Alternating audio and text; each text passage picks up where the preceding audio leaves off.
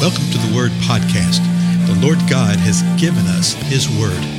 Let us learn it. Let us live it. Let us rejoice in it. Spread the Word.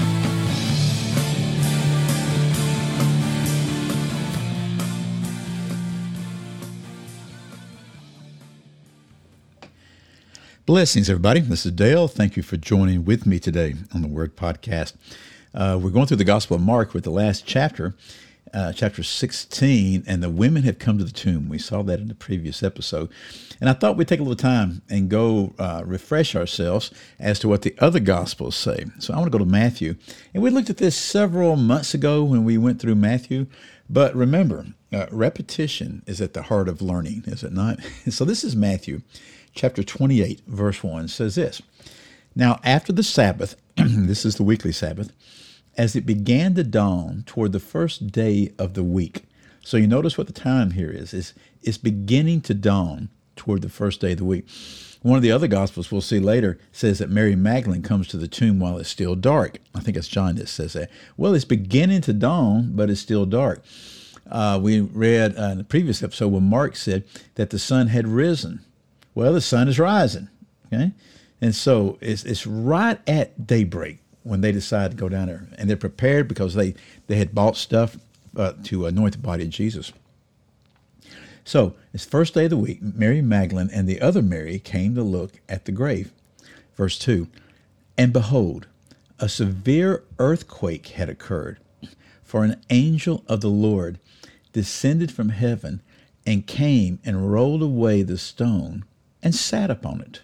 So, so we know from what we've seen uh, previously that when Jesus died on the cross at the moment of his death, there was a severe earthquake. So here is three and a half days later, and there's what? Another severe earthquake. And it explains here, though, that the angel of the Lord had come and rolled away the stone. So the angel of the Lord rolled away the stone, and he did not do so quietly. Watch what Matthew does. He describes it.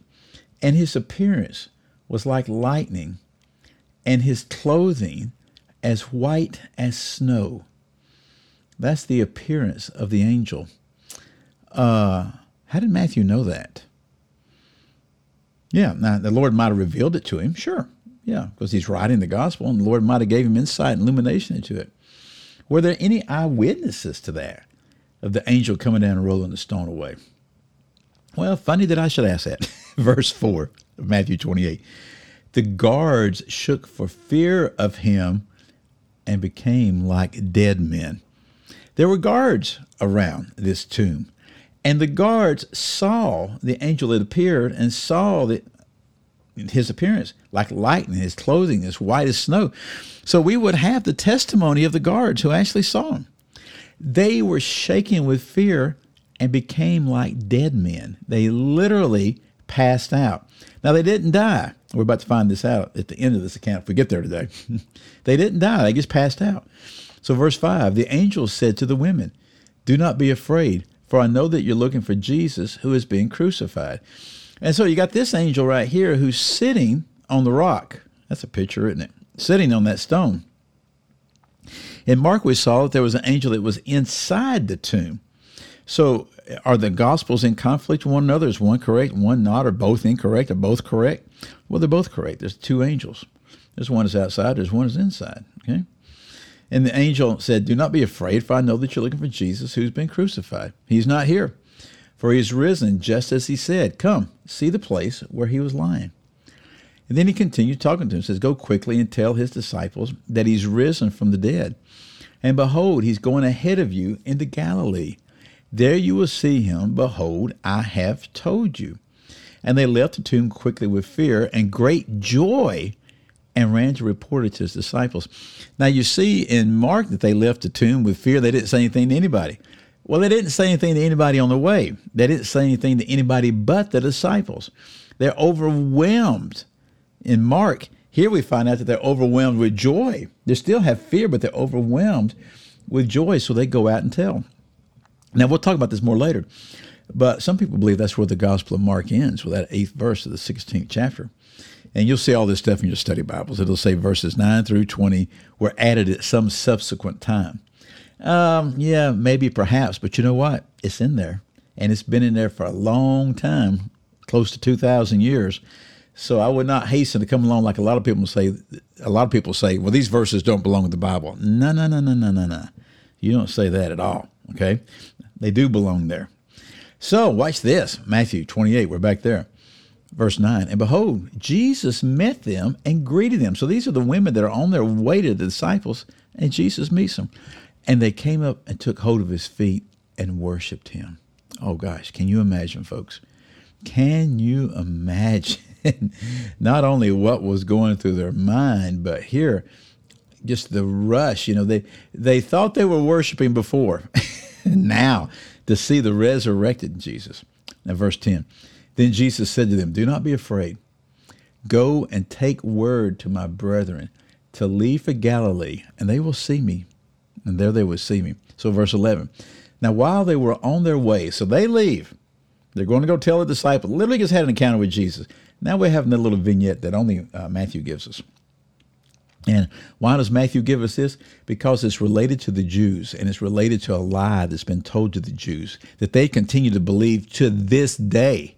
Matthew's about to say that to his day that they continue to believe. They continue to believe it to this day. And remember, Matthew was writing uh, the gospel to a group of people that were believers that had come out of Judaism. So, verse 11 says this Now, while they were on their way, some of the guard came into the city and reported to the chief priest all that had happened. And so these were uh, the ones that were guarding the tomb, and they were guards that were sent on behalf of the chief priests. The, chief priests were over them. Verse 12. And when they had assembled with the elders and consulted together, they gave a large sum of money to the soldiers. So the chief priests, they get the elders, they get everybody together.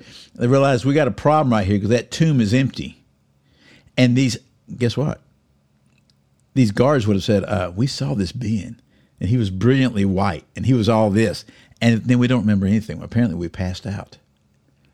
Well, the religious rulers are panicking now. So they get everybody together, they consult together, and they decided what man always decides a large enough sum of money will take care of this.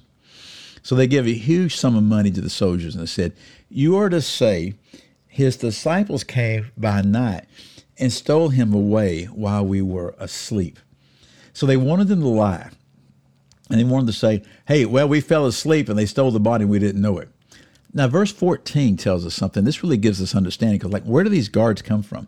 They're reporting back to the chief priest. They're sort of like mercenaries.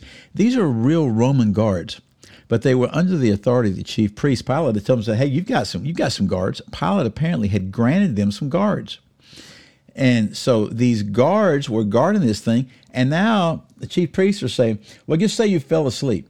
Well, if they had been guards just from the chief priest, that would have been it. But then verse 14 says this And if this should come to the governor's ear, we will win him over and keep you out of trouble.